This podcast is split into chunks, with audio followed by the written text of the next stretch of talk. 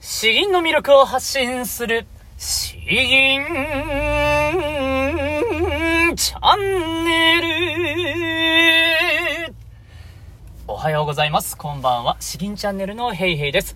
このチャンネルは詩吟歴の長い長い私ヘイヘイによる詩吟というとてもマイナーな日本の伝統芸能の魅力をわかりやすくざっくばらにお話ししていくチャンネルです。週に多分2、3回やってるので気楽に聞いていってください。えー今、引っ越しが近づいていてですね、えー、奥さんの妊娠を機に奥さんの実家近くに引っ越すのかな？えー、で、そのための引っ越しが、えー、この収録している明日、明日ですね。いやー、もうドタバタしてますよ。えー、まあちょっと、有給ももらいつつ、そこで、えー、引っ越し頑張りたいと思います。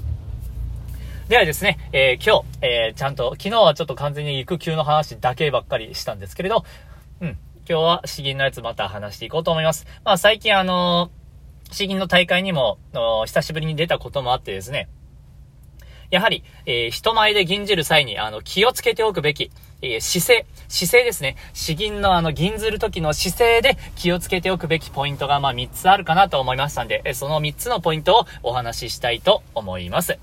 先に結論から言いますと、えー、一つはマイクの距離、えー、二つ目は目線、そして三つ目は、えー、重心ですね。えー、この三つで言いたいと思います。マイクの距離、目線、重心、えー、この三つですね。では、えっと、まずあの、マイクの距離ですね。マイクの距離。詩吟においてマイクの距離はものすごく重要です。えー、これをできずしてもったいない目を見た人はもう山ほど僕見てきましたね。せっかく、えー、いい声をしているのに、それがマイクに乗らずにですね、えー、なんかこの人元気がないのかなとかいう勘違いをされてしまう。本当にマイクの距離っていうのはあの簡単に直せるからこそ、簡単に失敗して、え大きな痛手を負ってしまうということになります。マイクの距離。こちらはですね、まあ、あの、ご存知の方もいらっしゃるとは思うんですけれど、拳1個分が目安と言われています。えー、顎の前に、顎の前に拳を置いて、えー、1個。なので、それだけの距離、えー、マイクがあればいいと。まあ、あのー、人によっては結構思ったより近いなと感じるかもしれません。特に、詩吟の大会においてはですね、もう緊張で頭がいっぱいだからですね、えー、しかも、お礼したりとか、あとマイクの高さを整えたりとかして一歩身を引くとですね、めっちゃ遠くなるんですよ。まあ、マイク2個分、2個分だとちょっと遠いかなって感じですね。1個から1個半、えそれぐらいの距離。にするようにしてください。ちなみに言うとですね、顎の前からですよ。顎の前。顎の前に拳を置くんです。えー顎にくっつける感じですね。口の前じゃないんですよ。口の前にすると、えー、息がボフンと入ってしまったりして、あとうるさくなったりするというのと、えー、あと本人の口の形とかが審査員から隠れてしまうということがあります。そしてあとマイクのっていうのは基本ちょっと斜めに、真横じゃなくてちょっと斜めに向いてるので、えー、思考性を考えた上でもですね、えー顎の前に、えー、拳を1個ちょんと置いて、で、その先に小指側の方にマイクがあると。それぐらいの位置関係を気をつけてみてください。そう、うん、そうですね。そして二つ目。二つ目は目線です。目線。これは僕あの、詩吟を初めて習った時から先生にずっと言われてきたことなんで、もう完全に身についているんですけれども、えー、やっぱちょっと、目線は斜め上なんですよ。目線は斜め上。角度で言うとどれぐらいかな？えー、45度はちょっと見すぎですね。45度は見すぎ。30度。3、45度の間だから、えっ、ー、と、22.5か。めんどくせえな。えー、45は見すぎですね。えー、30度から20度とか、そんぐらいかな。えー、ちょっと上。だいたい大会とかですね、で見ると、ちょうどいいところにですよ、あのまあ、あの、座席が少し、だんだんと階段状になっていたら、ちょうどあの、非常灯のランプあたりがですね、いい具合に、えー、少し斜め上に位置してるんですよ。大体のステージとかですね。えー、だから、だから僕の場合はまあ、よくそこを睨み、睨みつけるというよりはもうビーッと、そこを、そこに目線をもう一点集中ですね。そこに、まあ一点集中って目力入れすぎると変に力んでしまうんで、もうそこに目を置いて、で、堂々とですね、えー、やると。自分の声をここステージいっぱいに広げてやるぞぐらいの気持ちで、吟じていますけれど、目線は、まあ30度ぐらい、20度から30度ぐらいのところに固定ですね。それが下向いてたりすると、結構あの声の勢いとかにも出てしまうんですよ。目、大体まああの、ボール、えー、キャッチボールのボールだと思ってください。声っていうのはですね、えー、目線に向かって声が飛んでいくんですよ。ボールを投げるのと一緒に。で、重力に合わせてですね、やっぱり勢いが弱ければ落下していくんですね。だから、少し斜めに上にしておけば、審査員席のところにいい感じに声というボールが届くんですよ。バシッとですね、ど真ん中に。逆に真正面とかで声の力がなければ、そのままあのー、下に落ちちゃうんですよ。もったいない。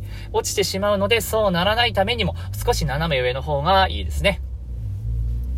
そして、えー、三つ目です。三つ目。えー、重心ですね。重心。ここを言う先生はあんまりいないかもしれないんですけれど、個人的にはとても大事です。重心ってなんだよっていうところなんですけれど、具体的に、もう少し具体的に言うと、えー、かかと。足の裏ですね。足の裏のどこに、えー、力を入れているかという形ですね。えー、重みを感じているのはどこかということです。つま先側というか、えー、なんていうかな、つま先寄りなのか、かかと寄りなのか、だいたいその2パターンに分かれると思います。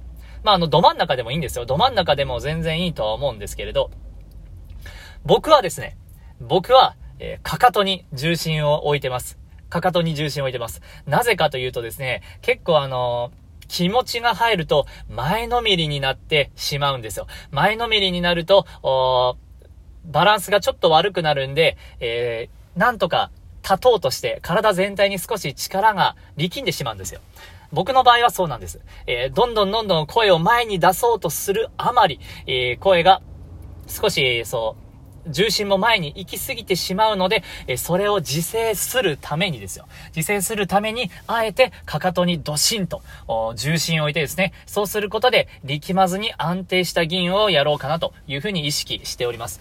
えー、一方ですね、一方ですよ。普段から声を前に出すのが苦手な方、あまだお腹の声ちゃんと使えてないなという方ですね、え声が引いてしまうとか、あそういった方はあ、逆に少し前気味に重心を向けた方がいいです。だから、つま先側ですね。本当のつま先にすると変な感じになるんで、あの、土踏まずの前の方で前方です。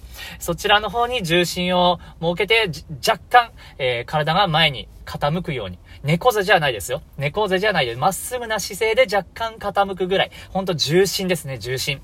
えーそれを前の方にした方がいいと思います。これはあの本当に人によって変わると思います。声が前に行きすぎて、声が前のめりになって力む人はか、かかとの方に。逆に声が前に行きづらい人は、あ前の方に重心を置いてみたらいいかなと思っております。ということで、えー、今日は3点お話ししました。まずはマイクの距離ですね。えー顎の前から拳1個分。そして2つ目は目線です。目線は30度ぐらい、非常とあたりをずっと見据えてやりましょう。そして3つ目は重心ですね。重心はかかともしくは前方の方。そのどちらかを本人の特性に合わせて使い分けてみてください。よし。えー、ではですね、今日、うん今日は結構、結構天気がいいので、そろそろ夏日ですね、ということで、三定の果実、えー、神戸という方の三定の果実を吟じたいと思います。緑樹影細やかにして果実流し、老大影を逆島にして地頭にいる。水晶の蓮動いて、微風起こり。一家の勝美万人芳し。えー、緑樹影細やかにして、えー、緑の木々がですね、濃い影を地面に落として、果実流しですね、夏の日は長い。えー、老大影を逆島にして地頭にいる。えー、この池は、あ香典かな？香典の影を逆さまにして映し出している。水晶のすだれが揺れ動いて、微風起こり、そよ風が吹くと。棚いっぱいの、一家の勝美ですね。棚いっぱいのバラの花が、あの匂いがですね、中庭に漂った。棚いっぱいのバラの花ってどういうことだと 思いますけど。でもですね、え、なんか外のちょうどいい日陰にですね、そよそよと、こういう、この夏、真夏の辛さの一歩手前ぐらい。だからこの5月、6月のよく晴れた日がですね、本当に最高だなと思います。梅雨なんて来なければいいのに。よし。じゃあこれをちょっと吟じて、えー、今日は終わりたいと思います。三帝の果実、神弁。緑樹、影細やかにして、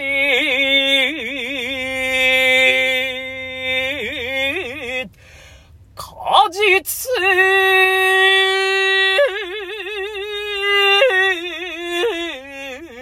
流し、老大、影を逆島にして、地頭に、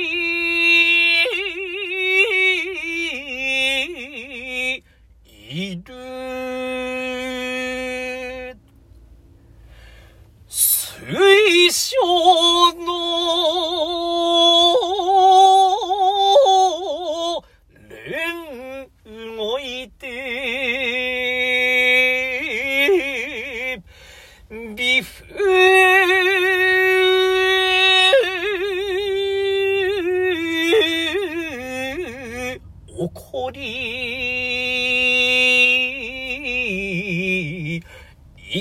一家の、勝利、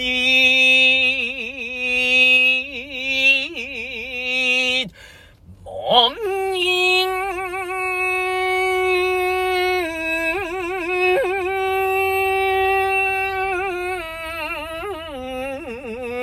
かんばし。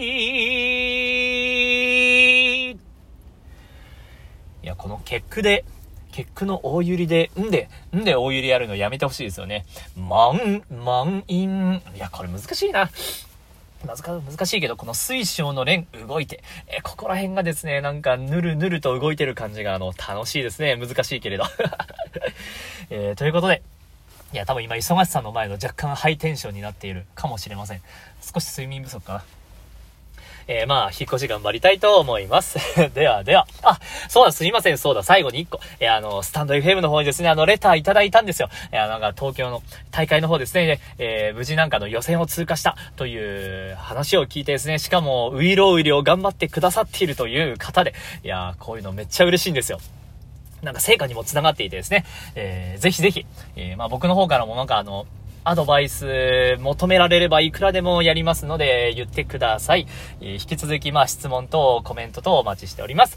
ではでは、詩吟の魅力を発信する詩吟チャンネルどうもありがとうございました。バイバイ